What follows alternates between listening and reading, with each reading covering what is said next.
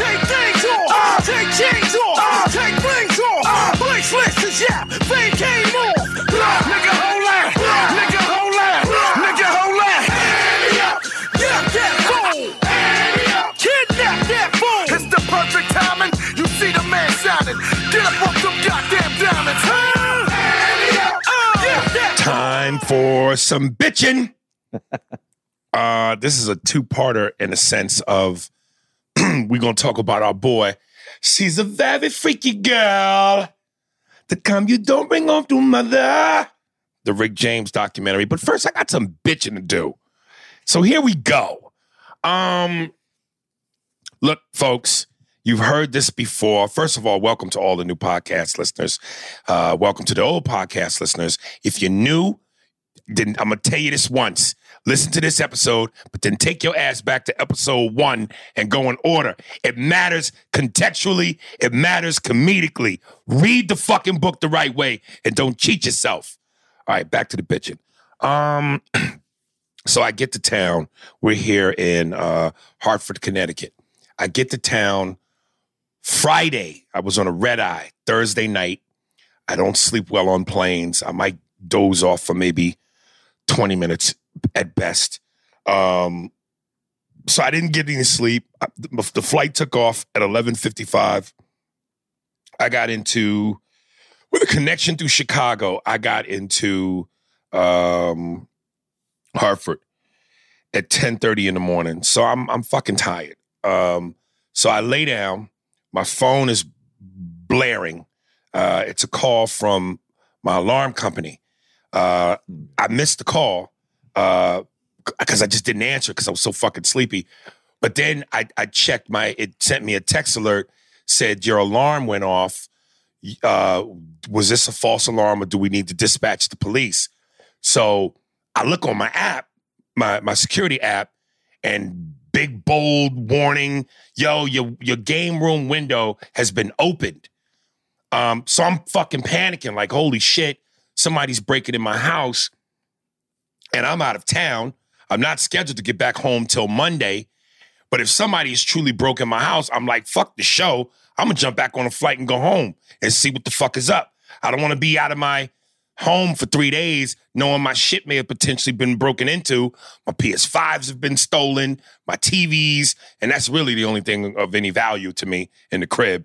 But I'm concerned. So I called the company back. Vivid. And guess who gets to talk to me? Consuela.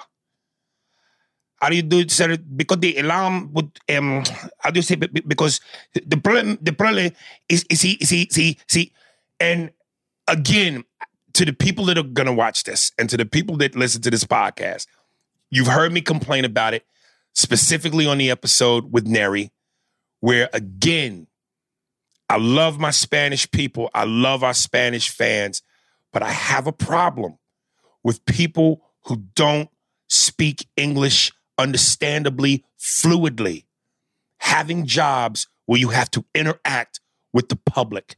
And I know as I continue to tell this story, words like racist, bigoted, I'm fucked up, is going to come up in the minds of people. But again, let me get to the story. So long story short, I'm out of town. Now, if this was Sunday and I'm scheduled to be back home Monday, and incidentally, my alarm went off again today. So I think that ultimately there's a glitch in the system because I had two people, my best friend Ish and one of my baby mothers, go by my house and look around and see if anything looked out of line, and everything looked intact. In order for you to get through the window, first you got to remove the screen. The screen looked completely intact. The window looked like it hadn't been jarred open. So I think ultimately there's a glitch in my alarm system that's causing the alarm to go off. Because there's no way that would happen twice. Same window, broad daylight.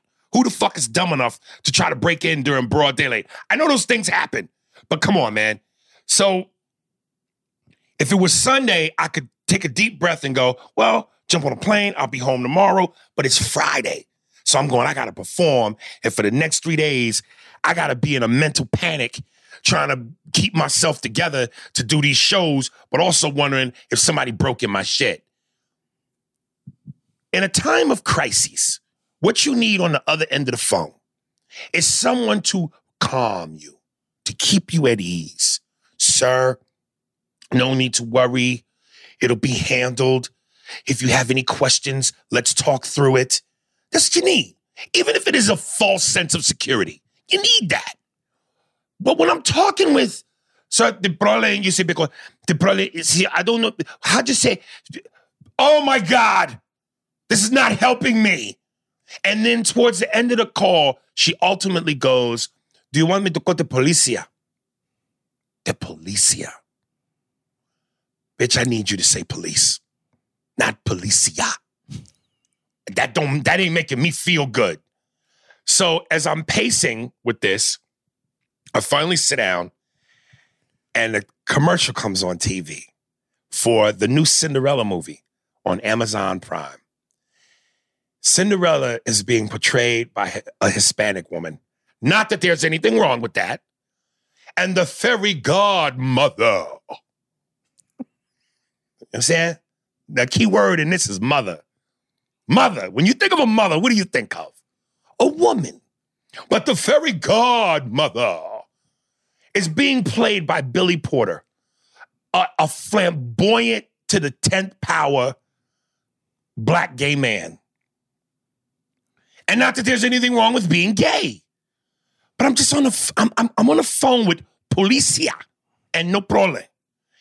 And Cinderella is Hispanic, and the godmother is a black gay man, and that's when it hit me. I went, this is America now. This is America. And for the first time in my life, I have never felt more like a 65-year-old white man.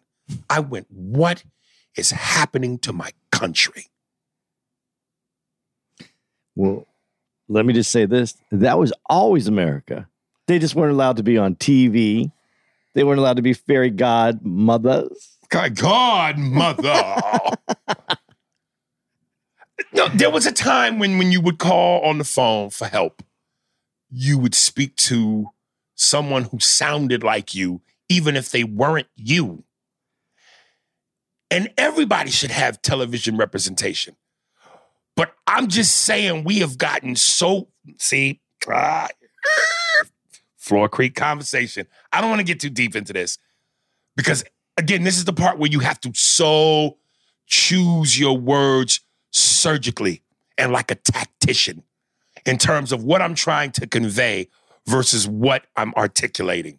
Let's convey, articulate, same shit, but it's okay if Cinderella is black, Asian, Indian, Guatemalan, Middle Eastern. I don't have a problem with that. Even a fairy godmother, whatever.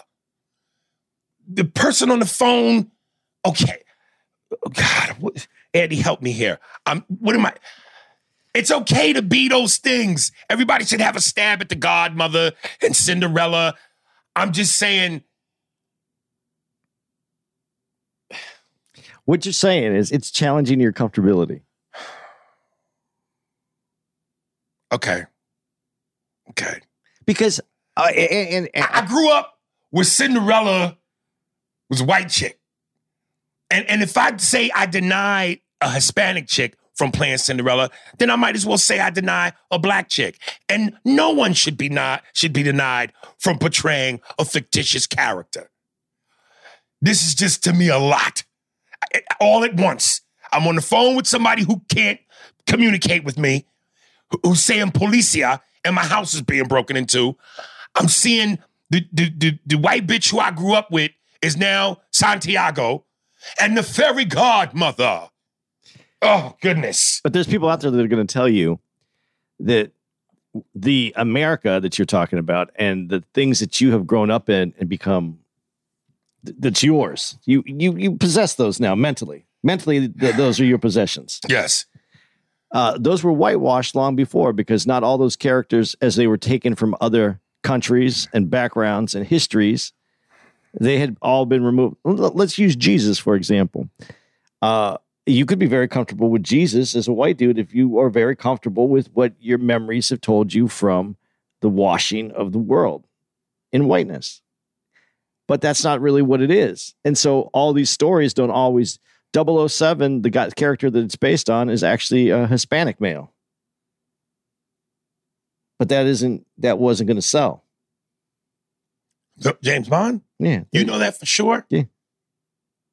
Because I saw the documentaries about James Bond, and they said that he was really Scottish and not British. He's really, okay, in the way that... I never heard Hispanic. Yep. He's the guy that it's loosely based on. One. It could be based on more than one guy, but he was actually, I think he's Dominican. Okay. So we've done this. We made it like this, and we're comfortable in that. Now, I understand while you're trying to communicate with someone about something that's important to you, and then you see this other things, they all come together. But I do agree with you in the sense that if you are calling customer service,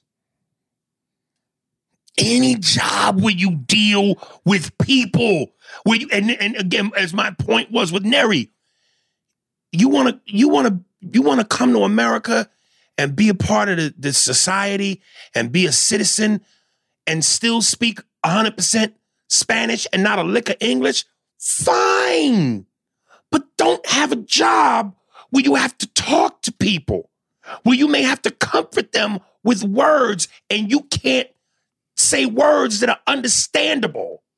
Why is this? And I don't get, let's not get deep because we got to jump on this Rick James thing. But why is me being frustrated with that deemed racist or wrong? Well, don't work in the fucking field then. But she got hired by someone higher, an authority figure. That's who you're mad at, is the authority figure. She's just trying to get job. Okay. Or a job. Okay. But it would be frustrating. I'm not going to disagree with that. Did you ask for someone who could possibly speak English? No, I get mad and just hang up the phone and call back and cross my fingers and hope. If I don't understand someone for whatever dialect of English I'm listening to, if I had listened to some Cajun dude talk to me, I would ask, hey, do you got anybody who speaks non-Cajun? Different kind of English. You got somebody who speaks non-crawfish and sausage boil? You know, you can't understand. You know, my whole thing is this.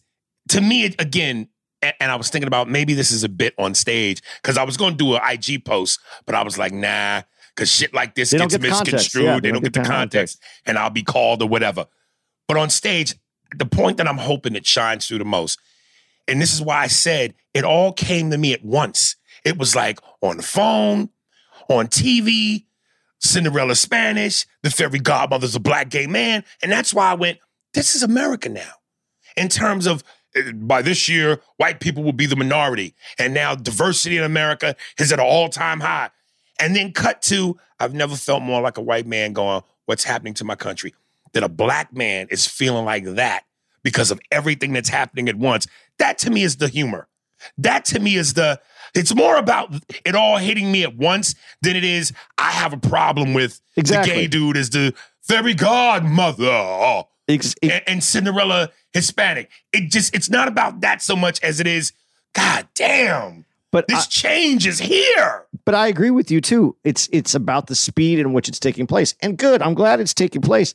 But just because someone hasn't caught up to the speed in which it's happening, listen, old people run, just for facts, old people generally will run slower than young people because their muscles are different, their energy is different, and what they're dying. Well, and what they don't talk about is your brain functions at a slower speed as you get older as well. Right. So for an older person in this country to see things happening so quickly, their brains don't all adjust that quickly. And then that's when they don't understand what's happening and you're getting mad at them. And their response to being gotten mad at is to buy a red hat.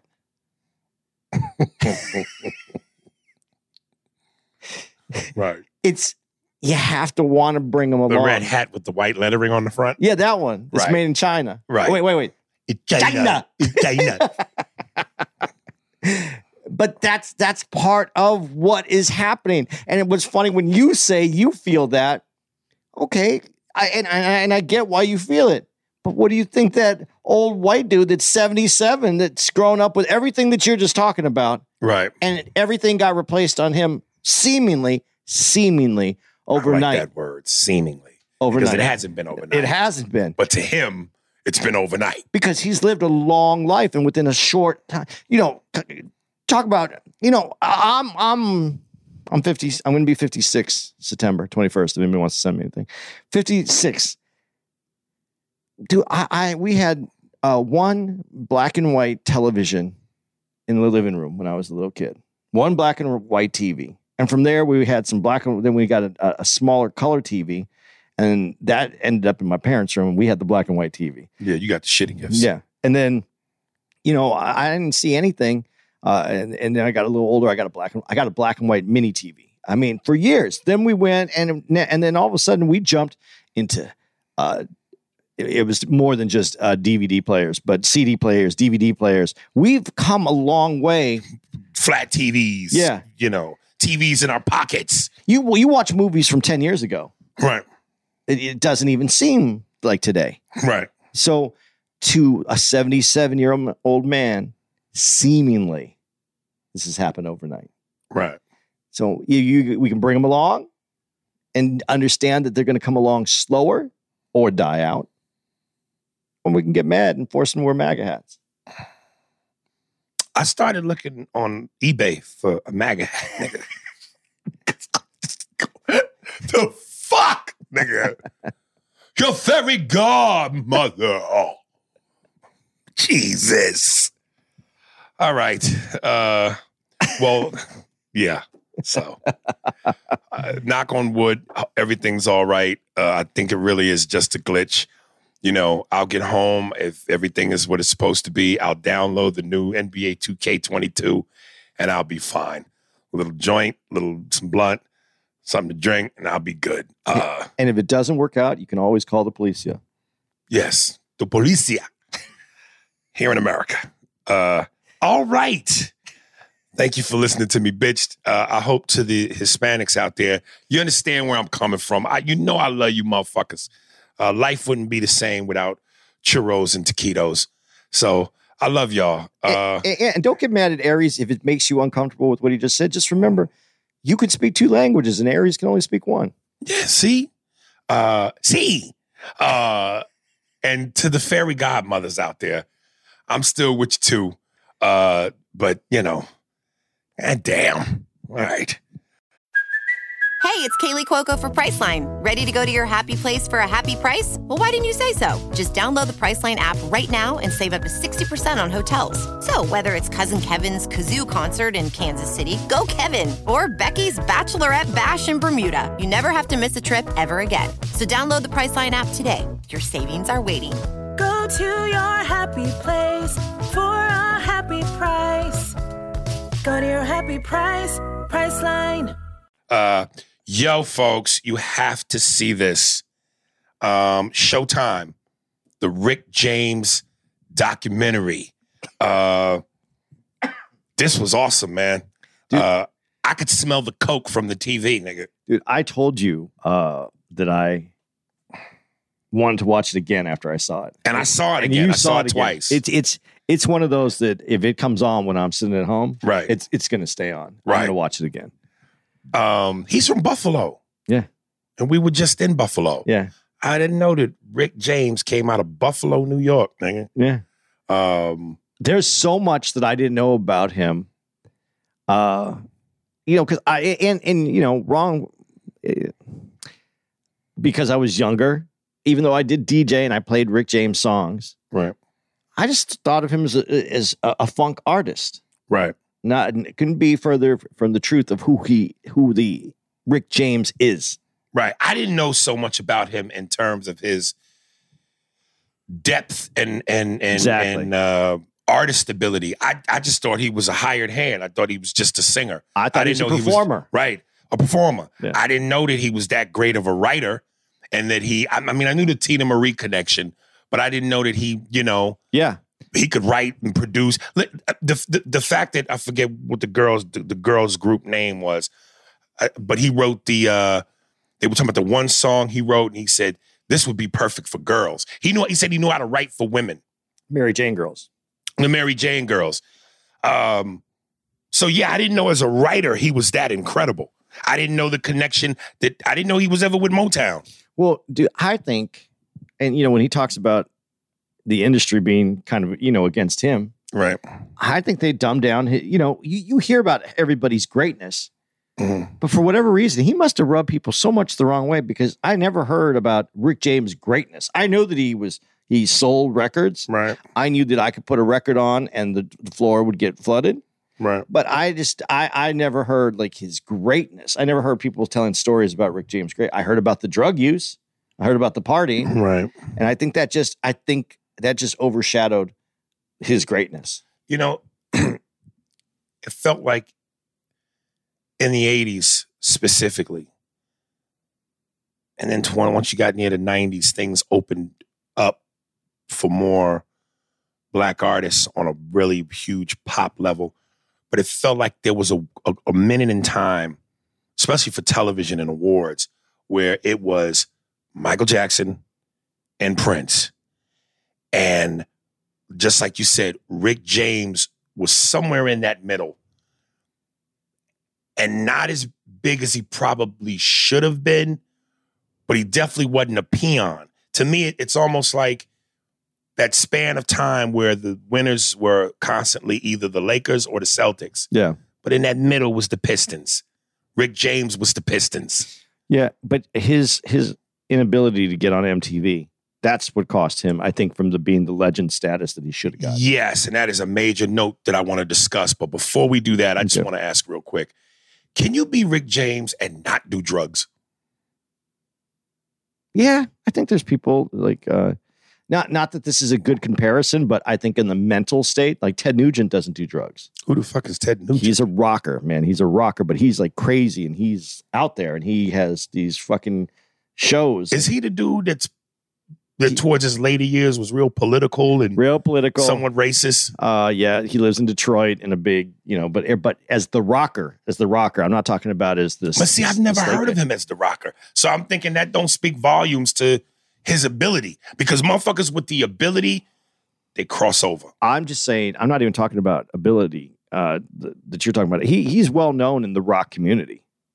Okay. He's not liked by a lot of people because of a lot of stances that he's taken, but I'm talking about just the crazy aspect of who he was. Right. Yeah, and he didn't. But was he that even in his the apex of his? Never did drugs. Never. That's the story.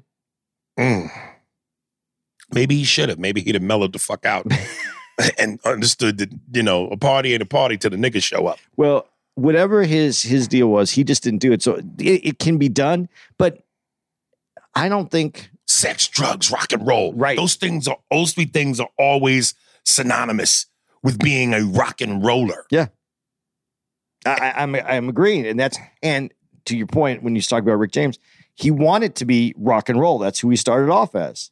Right. So it makes sense. But as, you know, and it's so funny because he became the character. But, you know, cocaine's a hell of a drug. It took him down that road.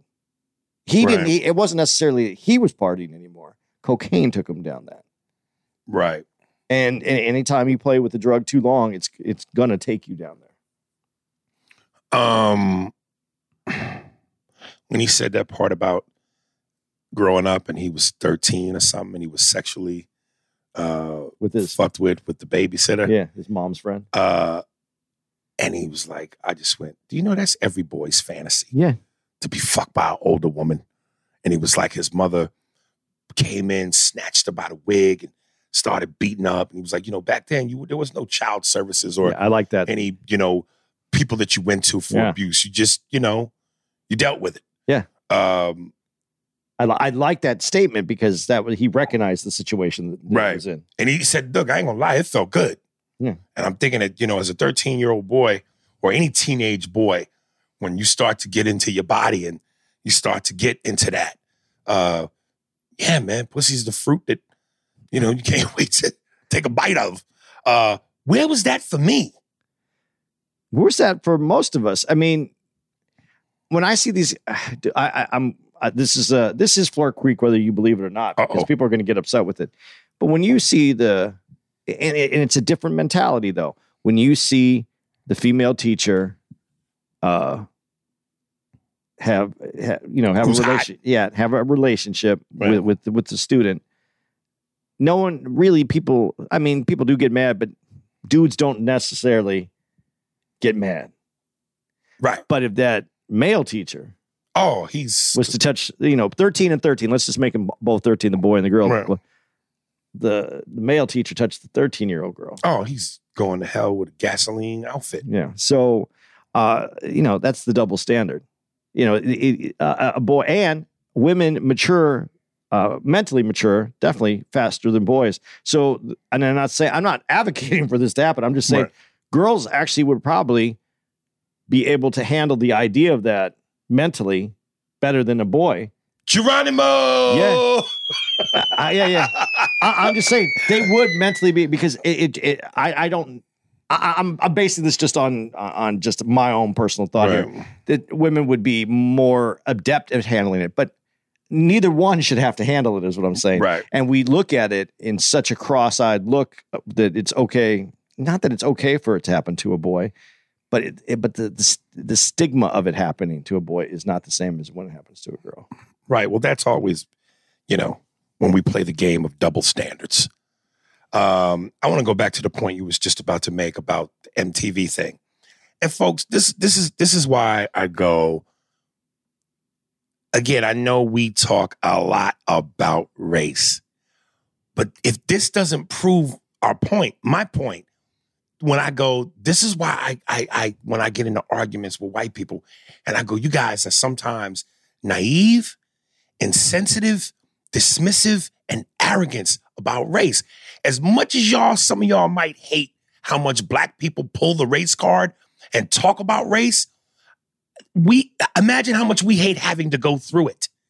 And this is how deep this shit runs.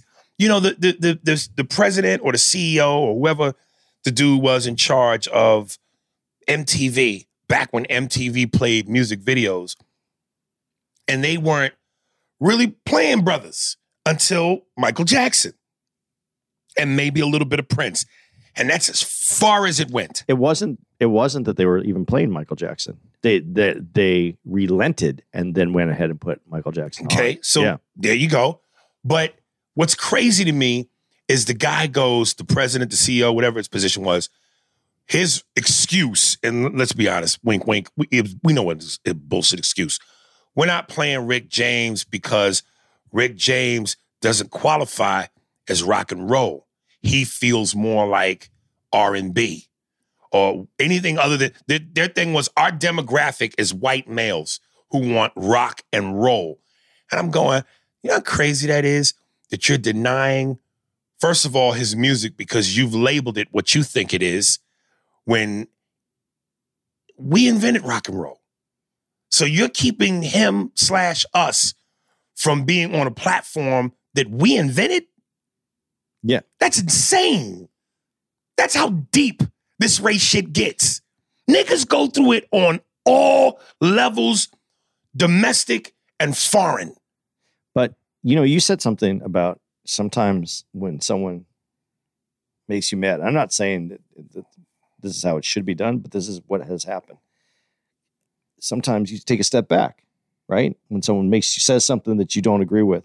And what happened to MTV was, and I love this part about it, that was their mantra. Then they started putting some black artists on MTV. So Michael Jackson, Prince. Yeah. And then Lionel Richie. And then Yo MTV Raps hits. Which is when that was MTV's version of Def Comedy Jam for music. Yeah, but it was like 1 hour. I think it was 1 hour when it first came out. And then the demographic showed. And then they played nothing. Niggas. And they had to, because what was their original case? Rock and roll. Well, because their audience was white. Demographic, yeah. So they had no choice. They painted themselves into that situation because of what they said in the first place. So sometimes when things happen when justice occurs, you'll see that someone put themselves in that position. They had to do that because they tried not to have rap on MTV. They tried their hardest. And part of what broke through, which is why they put rap on MTV, was because Run DMC and Aerosmith. Was it Aerosmith or? Aerosmith. No. Aerosmith. Yeah. With Walk This Way. Yeah.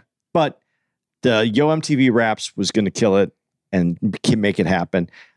They consider that still a rock song. And so they didn't even consider that as part of putting black artists on. Right. I don't think, even though it was, that was the big crossover. That right. was what was that's what greased the wheels. But, you know, when we get into later into MTV and you find out that there's white America spending billions of dollars on rap music that's not even being played on MTV, that's not being played on radio across the country, they had no choice. That was justice. Didn't happen like it should have, but it happened.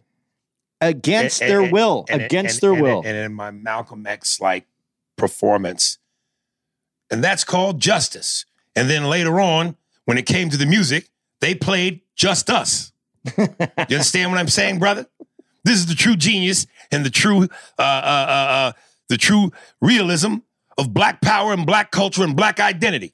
Oh, that's all right. They tried to deny us, but we found justice because eventually it was just us. As-salamu alaykum. That. And it's never, it hasn't really, I mean, rock has had a slight resurgence, right? But it's still the money. You know, that's the biggest mix right now, I think, because they're trying to figure out how this music works and they don't even have any idea because it's not controlled by anybody but the people now. Right. Can you look up real quick? I know the first name is Street. It was the album that Rick James did. I want to say it's Street Smarts, but that ain't it. That was the movie with Christopher Reeve and Morgan Freeman, when Morgan Freeman was the pimp and Christopher Reeve was the reporter. But it was Rick James. It was the pinnacle album where he was in the zone. Oh, that's the... it's called Street Something. Yeah, that's the one we played a lot when I was at the club. And that's the discography? Would it be on the discography? Yeah, it's there. Street Songs. That's the album. Yeah, 81. You know, for every artist, it feels like there's a zone. You know, they can come out with 2-3 albums and really almost like in the beginning, they're not quite there yet, but they're hot. But then they hit that album, which is the album. It's their Michael Jordan 55-point game. They couldn't play no better. And it was like, you know, Michael Jackson, Off the Wall was a huge hit. And then he made some hit albums after that. But the one was Thriller. Thriller was he was in the zone album. That Street Songs, where on the cover is Rick James with the guitar and the red leather thigh-high boots. You either gotta be a rock and roller or a bad nigga to pull off thigh-high boots. Or fairy godmother. A fairy godmother. But Rick didn't have no in his game. He didn't have none of that. Rick was a. It seemed like the niggas that get the most pussy are either the pimps who dress like weird shit or Prince, Rick James.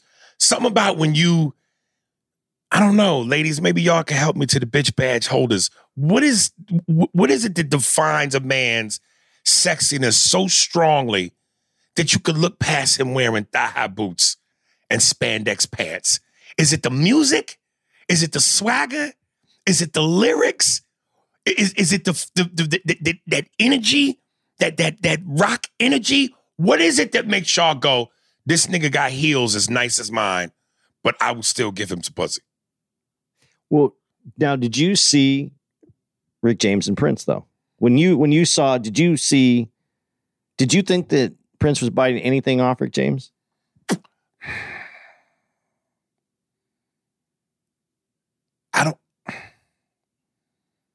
They were both the same in terms of their confidence, in terms of what they presented. But Prince was dirty, but not Rick James dirty. Right. Prince was more of a sexy dirty, like a, you know what I mean? Like, you know, he'll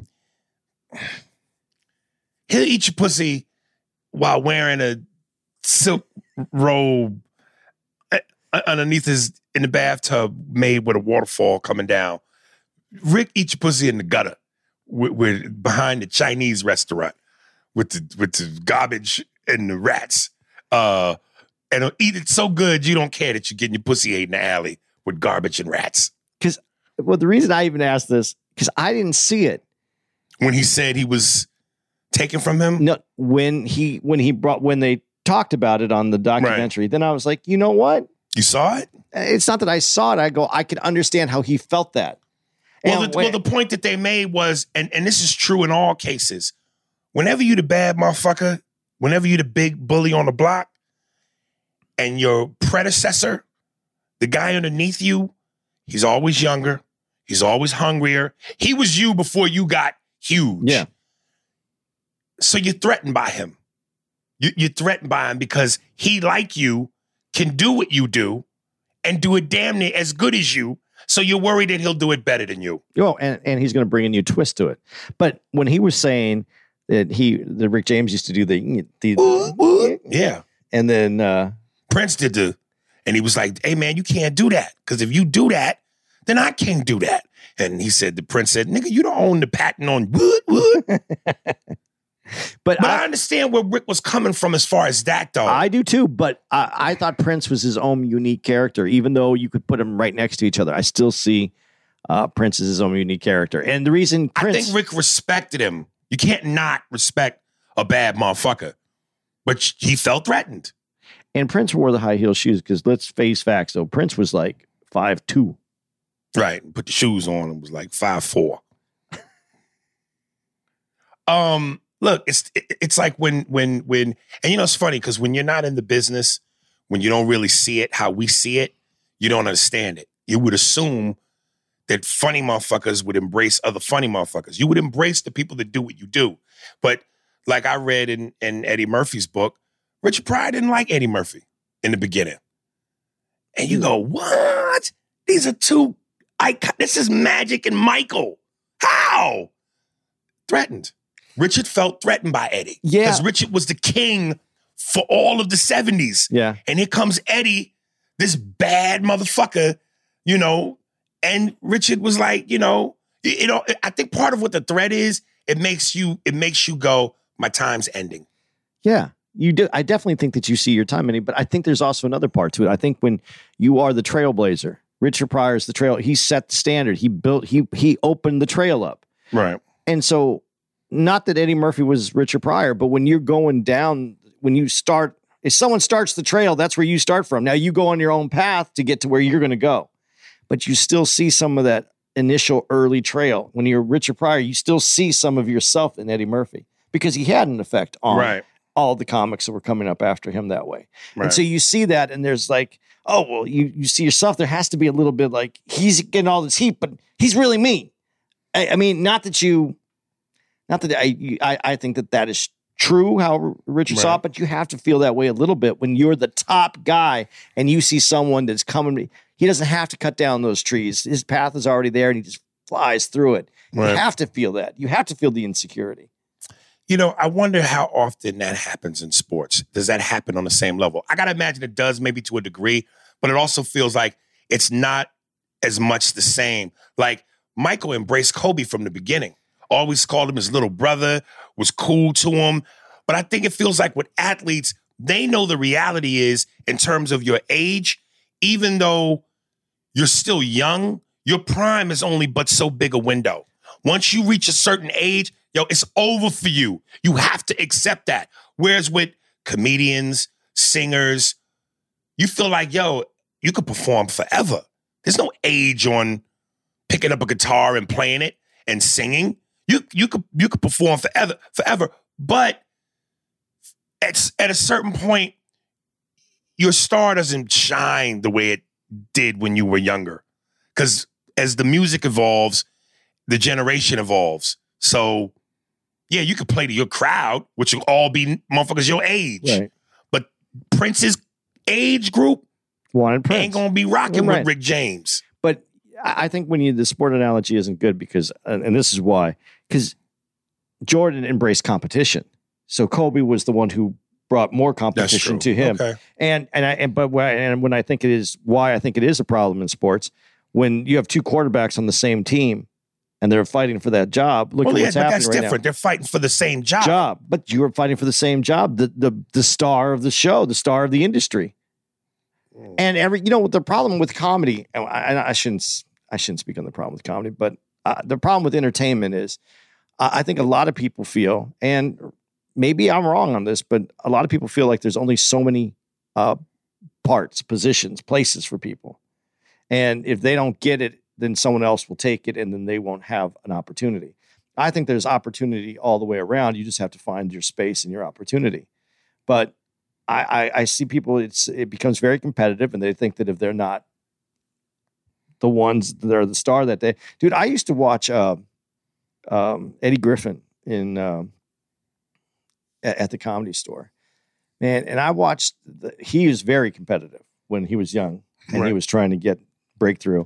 And watching him, this is before I ever even thought about doing comedy, and watching the other people and the competition between the comics at that time at the store, and it was crazy. And I didn't realize it until now. I'm looking back, and now I know what was going on at the store. Right. So I think that that's why I don't think the sport. I think in sports you embrace the competition because they bring out something in you. But when it's the same team and you're the older one, they draft a young guy. They're basically telling you you're done. And I think that's where in sports it's different. Right. Going back to Rick James, and just before I do that, going back a little bit to my other point when I was talking about the whole MTV thing, early in the documentary, they said how, certainly Rick James wasn't an overnight sensation. There were several times where he would join several bands. Yep. They would fail. He would even move back to Buffalo. He thought about quitting.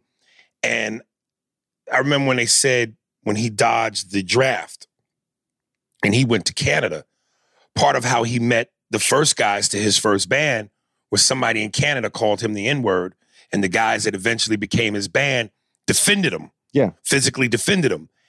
And this is why, again, I'm going with the race thing. You see what I'm saying?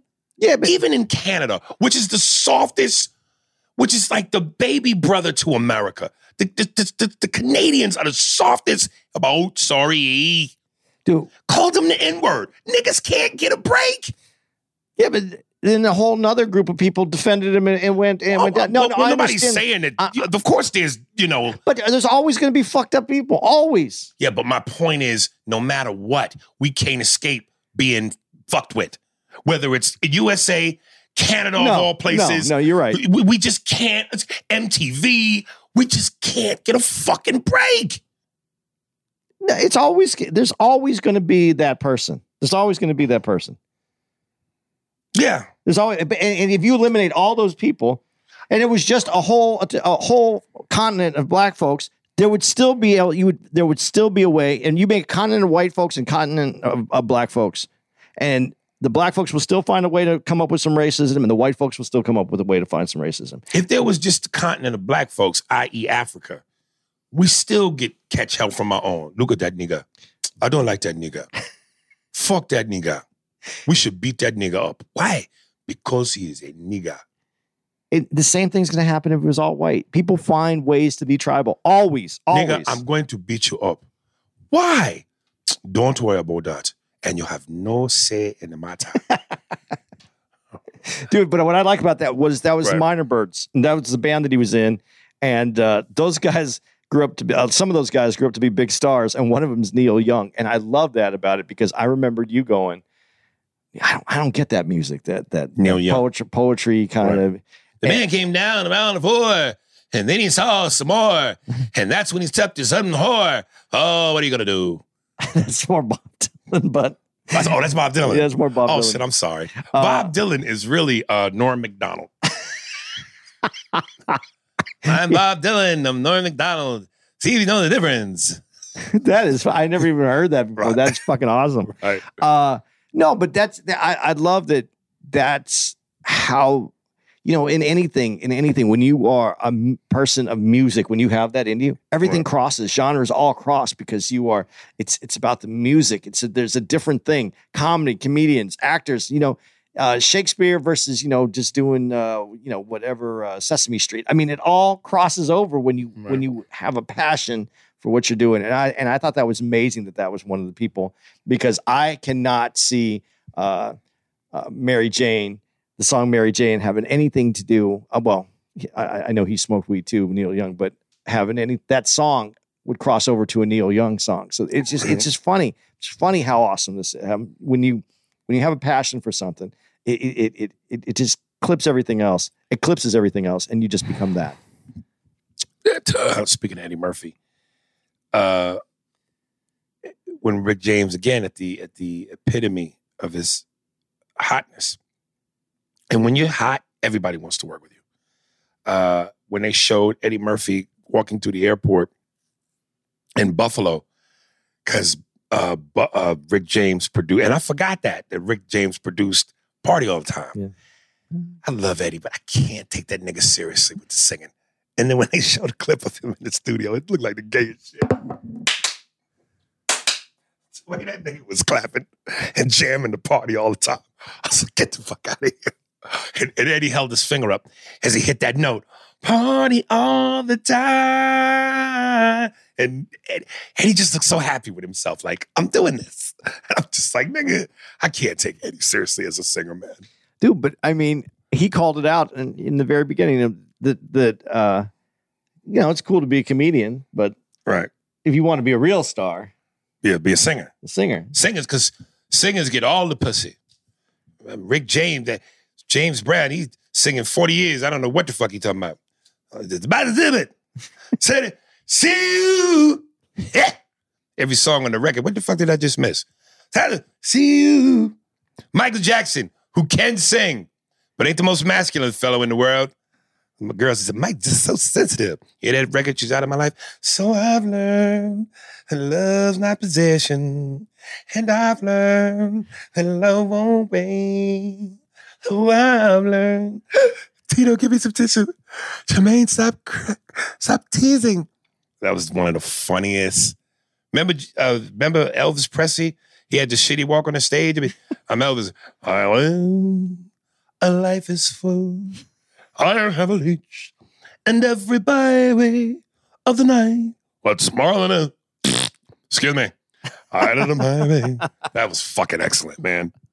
Like, to me, that was Eddie Murphy's in the zone. The red leather suit, delirious. Who you think got more pussy? Rick James or Prince?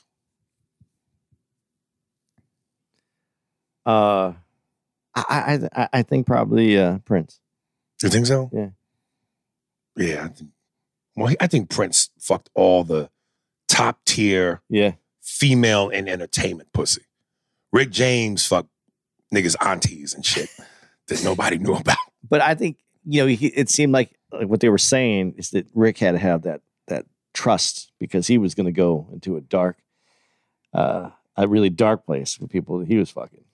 Well, like the lady said, you know, he wouldn't allow women to touch. He wouldn't allow you to fuck him.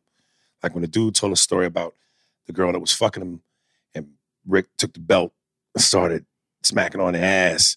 And he said the belt slipped and hit him. And he was like, he was hitting that bitch hard. Well, see, and that's the other weird thing, though. Like, he was cool with coming into a room and watching someone else have sex. Right. I wish I could be that freaky, man. I'm very conservative when it comes to sex. Like, I like it to death. I think pussy is the greatest thing ever. But as far as kinky shit, being in the same room with motherfuckers, I don't want nobody watching me. I don't want, you know, like my boy Ivan, who's a sex fanatic, he's always like, hey, man, let's bang two bitches at once. Nah, nigga. I don't want you seeing my dick. I don't want you to see my balls, nigga. No, I don't want you to see how I swivel. Even if it's two, like, he got a girl, I got a girl. Nigga, let's me, you in the same room with two bitches. No. No, I'm very private when it comes to fucking, nigga.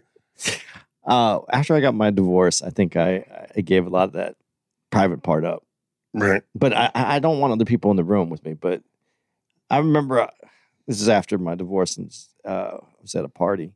And the party ended, and it was late. We went back to this dude's house, and he was at an apartment. It was not like a condo building. So we went to the jacuzzi, and he had this trick that he did, which I thought was pretty cool. He showed me. He goes, "Oh, dude, it's easy. What you do is you put some dish soap into the jacuzzi, right? And it's going to make a whole bunch of bubbles. And then it's easy to tell the girls just to get naked because you really can't see them. And then because now, they don't want all the guys to see them, but now you can't see them because there's bubbles." And so I was like, that sounds stupid, dude. So we went out there and put the bubbles in, and all the girls got naked. Really? Yeah. And then, but then they got suds all on them, and you can't. Now you sucking soapy titties.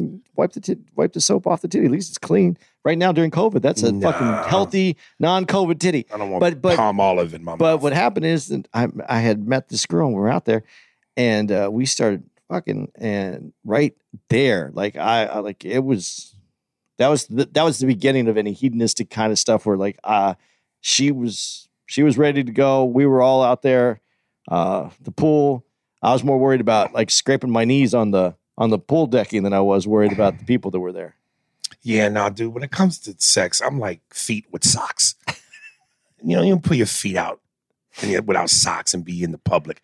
You cover your feet. You got to cover your sex. I'm not saying that's my put a room on. No, nigga. I'm not saying that's the place that I want to be, but I wasn't going to stop.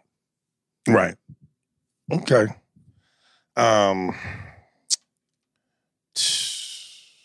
Here's another quick question. Who do you think is like, imagine partying with Rick James, Dennis Rodman, and Sam Kinison. Who falls out first? I think Rodman falls out first. Really? Yeah. You don't think Rodman can hang? He's an athlete. No, I think he could hang. I think Rodman, out of those three that you said, I think has more sensibility than the other two. Mm. I think he goes, I would love to hang out with you guys all night and smoke and drink and suck pussy, but I got a game tomorrow. We play the Houston Rockets. And I need this 45 minutes of sleep. And I need this 45 minutes of sleep. 45 minutes. I need this 15 minutes of sleep. You can make me a Coke sandwich when I wake up. But I gotta go to practice tomorrow, and I think Rodman has lived hard, but I think he also knows what his... I think he knows where his line is. And right. But Sam Kinison, he did go through rehab and he got clean, but Sam was notorious. The famous story that Sam got all fucked up in the light behind the Comedy Store, the one that when you go into the back where so that you could take those back stairs up to the belly room. Right. He shot that light out with a gun. Oh, did he? Yeah, he was all fucked up on coke. Right. So he would do fucking whacked out shit. Obviously, we know James did some fucked up, whacked out shit. So if I had to pick one of those three to go party with and feel safest, I'd go hang out with Rodman. Okay. All right. My man, I think his name is Todd.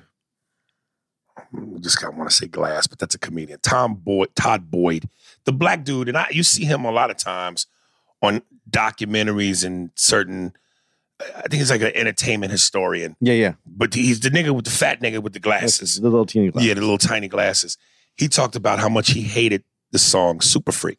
Yeah. And he goes, because no one white would ever take the time to learn anything else about Rick James or appreciate other aspects of songs or his body of work. But it's always the one song that resonates with white people. And I remember when they cut to that white guy in the studio, and he played that. He said, what got white people was the do, do, do, do, do, do, do, do. And then he cut to just like with do, do, do, do, do, do, whip it good, do, do, do, do. So he was like, that sound catches white ears. He said the words white ears. And it makes me think, yeah, man, especially in colleges or anytime I've seen white people in large groups hanging out, partying, drinking beers. It's the wow thing. Can't touch this. I like big butts and I cannot. Or is that the Sir Mix-a-Lot? Baby Got Back. Yeah. Baby Got Back. Funky Cole Medina. Wow thing. Can't touch this. fucking Bust a Move. It's always the one black song that gets white people amped. Okay, that I'm not going to say that's not true, but what about you play that song, Rick James gets played, and then some white folks discover Parliament Funkadelic, and they discover other artists, and then they branch out from there, and then they learn. But those are white people that are looking to branch out. They're looking to. I think some white people hear a certain song and go, "I like that song," and don't care much about anything else. No, because they're college guys and they're partying. But I'm saying if you have an ear for music or enjoy it, and you hear something like that, you might go, "Well, what the fuck else does this dude do?" Because I would want to know that. Ah, but you're GTA Andy. You're a different motherfucker, man. But how some white folks don't care to learn anything other than what they accidentally stumble upon or what was told to them. Yo, this song, dude, listen to this. You know, do, do, do, do, do, do, do, do. And then when they see the reaction, who doesn't want to be a part of the party? I've just been very fortunate enough to be around people that would come up. That I had enough people around me that would come up and go, "Dude, you got to hear this." What did I just say? Yeah, you're right. But you have to be fortunate to be in it. And it might start with just being at that party and hearing that. And then one guy listens to a few other songs, and then he comes back and says, "You might be right, but that's the minority." Yeah, but I can't worry about anybody else. I can only worry that I know that there's someone out there that heard that song and went and got more out of it than that. And without that, how do you go further? You don't. So, right. So it's necessary. I understand that it makes an artist like Rick James a very monotone on. This is what he does. But you know, there's a band called I was trying to remember the song that it is, and I don't remember what it is. It's the Butthole Surfers. And that's the name of the group? Yeah, and it's a punk. The Butthole Surfers? Yep, and it's a punk band. Oh. And this band has a song that they play on the radio, and I can't even remember the name of the song. Now they have a whole assortment of music, and none of it sounds like that. That's the song that sounds like that, right. And no one would know that if they don't go examine it. So this isn't just for the genre of black music or funk. This is how people treat all kinds of music, because people like to sit in what they're comfortable with and they don't check out other things. So in that case, yes, he's right. But in the other case, there's someone out there who's willing to listen to it. Please go ahead, play that song at a college party so that somebody might go, "What else did that dude do?" Right. My last note. I never, and I know a lot of black people loved her because she sounded like us. I never got the Tina Marie thing. Like how, you know, he made Tina Marie who she was, and she was a white girl that sounded very black. But Tina Marie for me, I never felt that with Tina Marie. I didn't have that connection to her that most of my people did. All right, I'm going to say something to you that's going to probably be a little bit more controversial with this one. But you said to me, because we brought up Elvis at one point, and you said, and I think you said the wrong guy, because it wasn't his manager that said it, was the owner of the Sun Records who said, "Give me a white dude who sounds like a black man, and I can make $1 million off of him." Barry Gordy was the black man that said, "Give me the white girl who sounds like a black woman, and I can make $1 million off her." Everyone's always looking to expand past genres and find that other nook. And it don't, and it's not just it's because it's new to the category is why I'm saying this. There are black dudes, and it's common for, I guess it's more common. Like Charlie Pride was a country singer. He blended into country. We've all mix genres. And when you find someone that mixes their genre out of what is considered the norm, and you take that level, I think it does show, because I don't think that you can mix those genres if you don't have a heart for some of the culture. And I don't think you can, I don't think you can make it feel that way. Right. You could say, I mean, you can shit on Elvis all you want. Elvis stayed living where Elvis lived. But I also said, after seeing that 2-part documentary on Elvis on HBO, Elvis was cold, man. Yeah, he was a cold boy. But people went after Elvis, because why? This is a whole nother conversation. And I understand, and there's going to be a lot of people who are going to send in something about Elvis, and I'm going to have to send them some more stuff so that they can understand. Elvis stayed in his community. Elvis was part of that culture. Elvis wasn't trying to become something. Elvis was indoctrinated into that. So, but I believe you have to have that. And with her, Tina Marie, I think she had to have that. I don't think that it's manufactured. You can come from somewhere and just get it. And if you do, you're seen like an outsider and it doesn't feel right. Eminem, he came from Detroit. That was his life. That's what he lived. He didn't go to manufacture that. And when people do, there was a song in it was in the 80s. Well, when it's manufactured, you become Vanilla Ice. Okay. Just wanted to say there it is. Then, but right. That's what it is. And I think that that's why they liked her. There was authenticity to her, but dude, I didn't get that one all the way either. I you know, to your point, and that's, you know, listen, when it's real, it's good. Larry Bird, when he said in the documentary about him and Magic, the best of enemies. Oh, that wasn't it. That was a different one. But anyway, that one documentary. And he goes, look, man, when I would get done with school, I would go over to the certain hotels where a lot of the workers were black dudes, and they let me play basketball with them. You know, and they kind of, you know, raised me in that basketball environment. So, you know, he's a dude from French Lick, you know, home of the KKK, the birthplace of the KKK.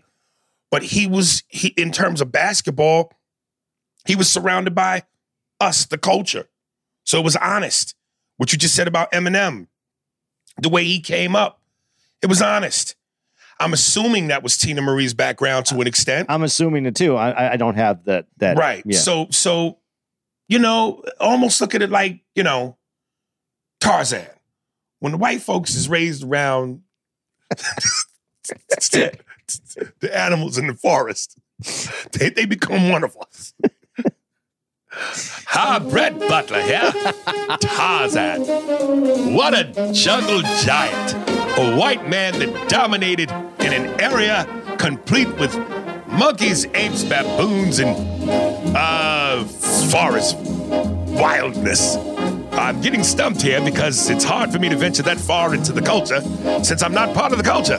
But yes, Tina Marie, Eminem, Larry Bird, they're all white Tarzans because they was raised by the hoo-hoo-hoos. Brett Butler, yeah? Signing off.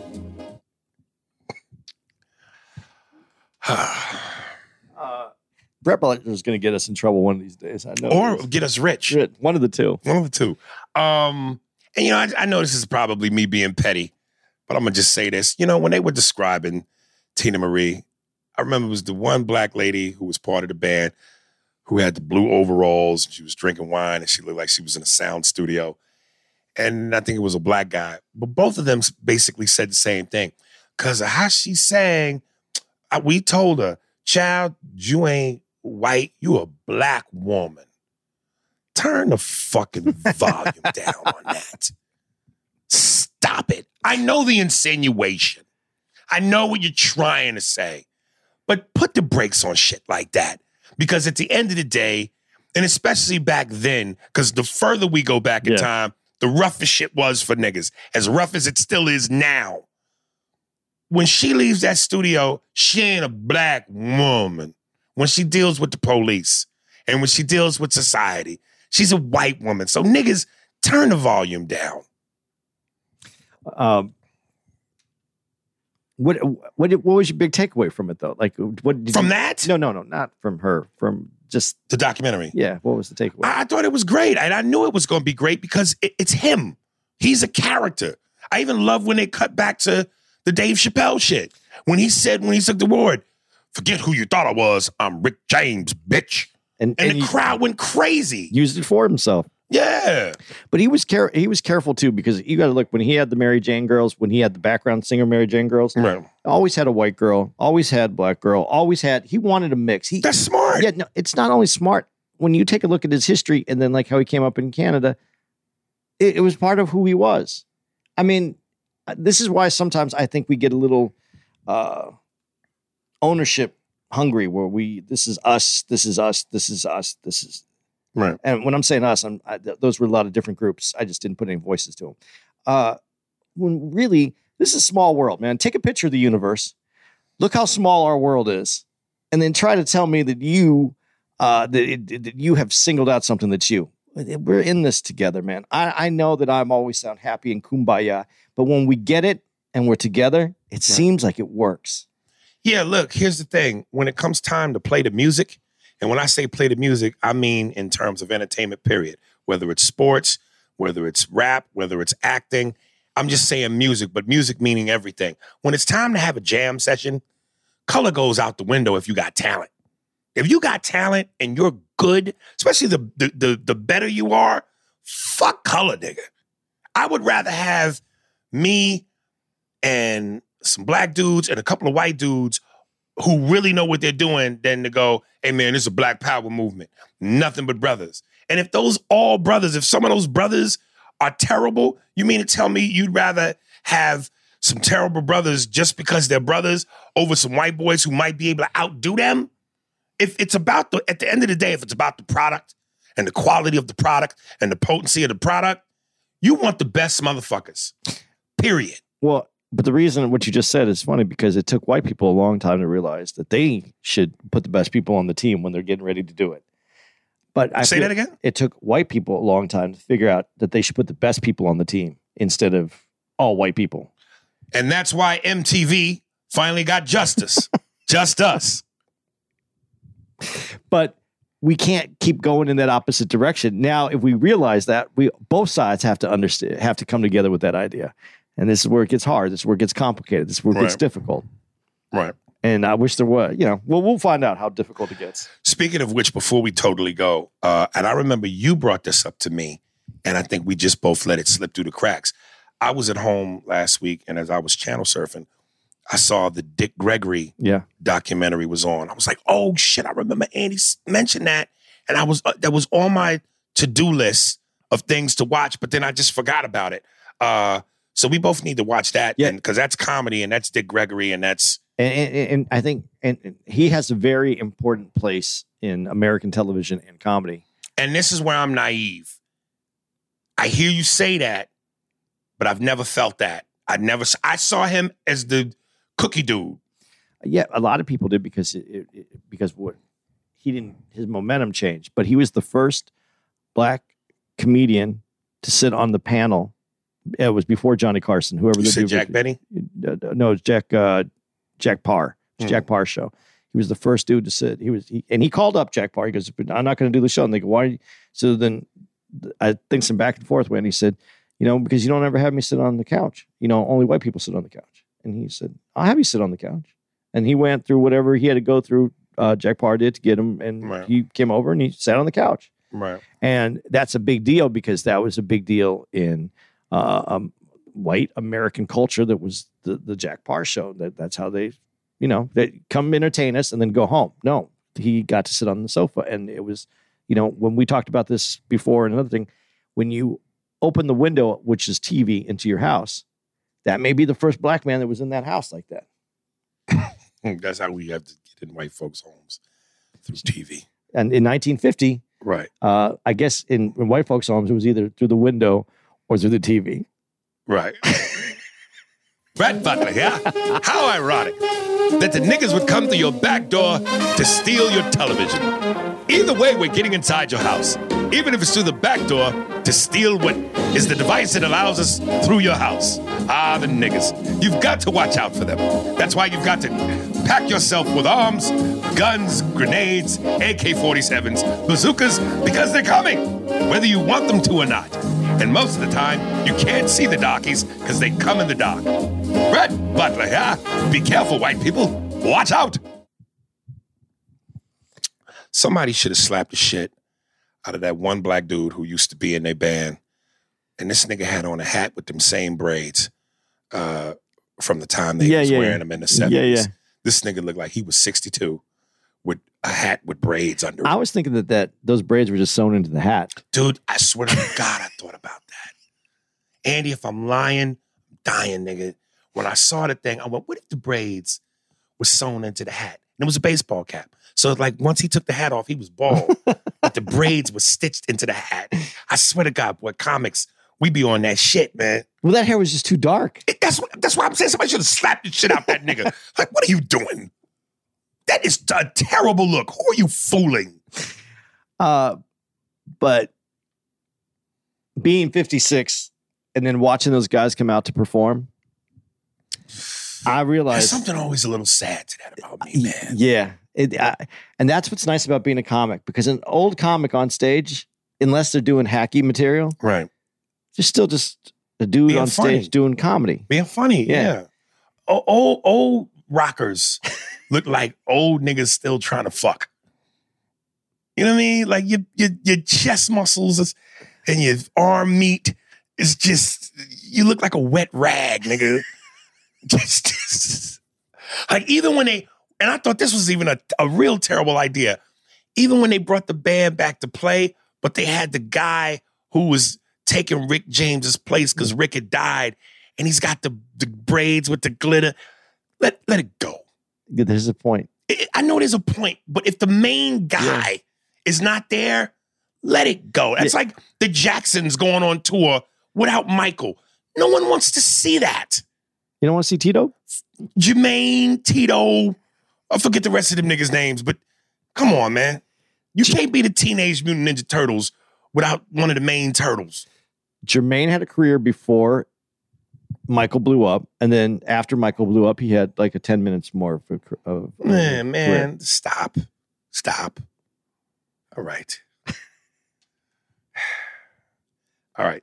Coming up, did we say everything we need to say? Where are we going to be next week? Oh, next week we're in Indianapolis? No, we're in Brea. We're in Brea next week. Oh, I'm home. You get to fly 5 hours to my coast. Yeah, I get I'm not. What do you mean? I'm going to go see my kids for a few days. Oh, so you're going to Phoenix from here? I mean, well, no, I'm going to go back to New Jersey for a day, and then I'm going to go to Phoenix, hang out with my boys for a couple days, and take an hour flight to go hang out with you. And then, if all goes well, unless there's a fuck up or a glitch in the matrix, drum roll.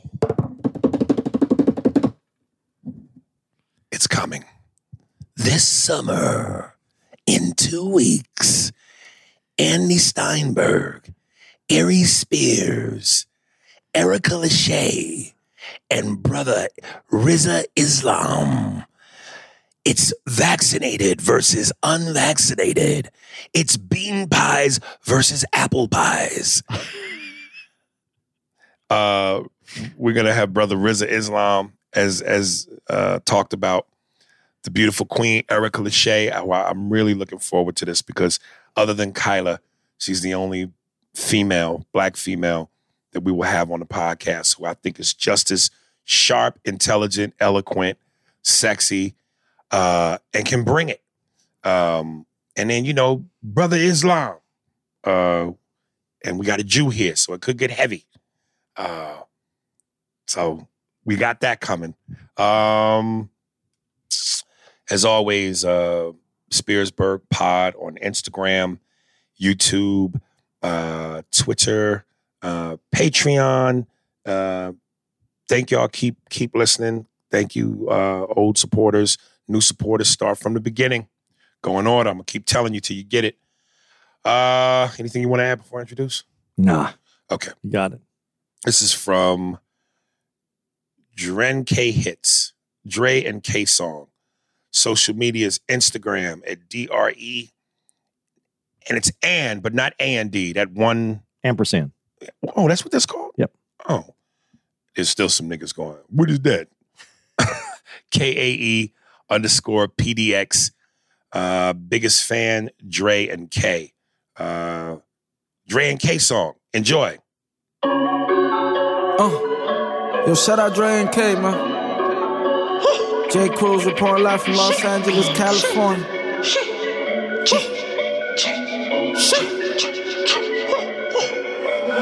You don't want to on static, drink cape in the ether. Don't bring her around, she gon' turn into an eater. We got a couple pounds out of California heater. I thought we got it poppin', everybody wanna be us. I don't even know, I don't even know. How much for the work, nigga, I don't even know. Why you wolfin' the police and gon' be knocking on my door? Why you wolfin' the police and gon' be knocking on my door? You don't want no static, drink cape in the ether. Don't bring her around, she gon' turn into an eater. We got a couple pounds out of California heater. I thought we got it poppin', everybody wanna be us. I don't even know, I don't even know. How much for the work, nigga, I don't even know. Why you wolfin' the police and gon' be knocking on my door? Why you wolfin' the police and gon' be knocking on my door? Killing ain't fair, but somebody gotta do it. Niggas gassing on the beat, watch yourself, you leaking fluid. I got murder on my mind, so you better leave me to it. Hannibal on the beat, I don't even need to chew it. I go so on the beat, flow so unique. I get high with low eyes, but ain't reach my peak. Messing with me, you ain't gotta be a psychic. Papa's got a new too, so you know it ain't no fighting. Come with the cig, I might have to smoke you. Dre with the K and the bone on the posters. K with the Dre, and I'm gon' have to roast you. Set a nigga down on the pine like a coaster. I ain't bound by my profound lines, yeah, my sound ain't got no confines. At a lounge, but I don't lack mine. See a crowd packed with holes and dimes, taking down clicks of 3 or 5. No house, nigga, we outside. Out of 10, nigga, we on 9. Up and up, and you cuss the fuck of busters and such, you shut the fuck. I asked Shorty if she wanna be platonic. She don't know what that means, so ironic. So I explained, say slow down. I did the bun and put on the chronic. Then she turned all demonic. So I left quicker than supersonic. Herb not managed, fuck with weed. I just gone for a minute, now nigga back at it. We don't fuck with the mice. Fucking your bitch, we don't ask for the price. Telling your bitch, you won't give me a slice. You a simp for your chick, I don't have to think twice. Ooh, that's nice. I don't have to tweet. Got your bitchy eating weed. Ooh, yeah, Halloween. Nah, ain't no trick or treat. Got your bitchy tasting sweet. She love me like a deadbeat. Yeah, I'm in your back seat. Word, word, shots, beat. You don't want no static, no.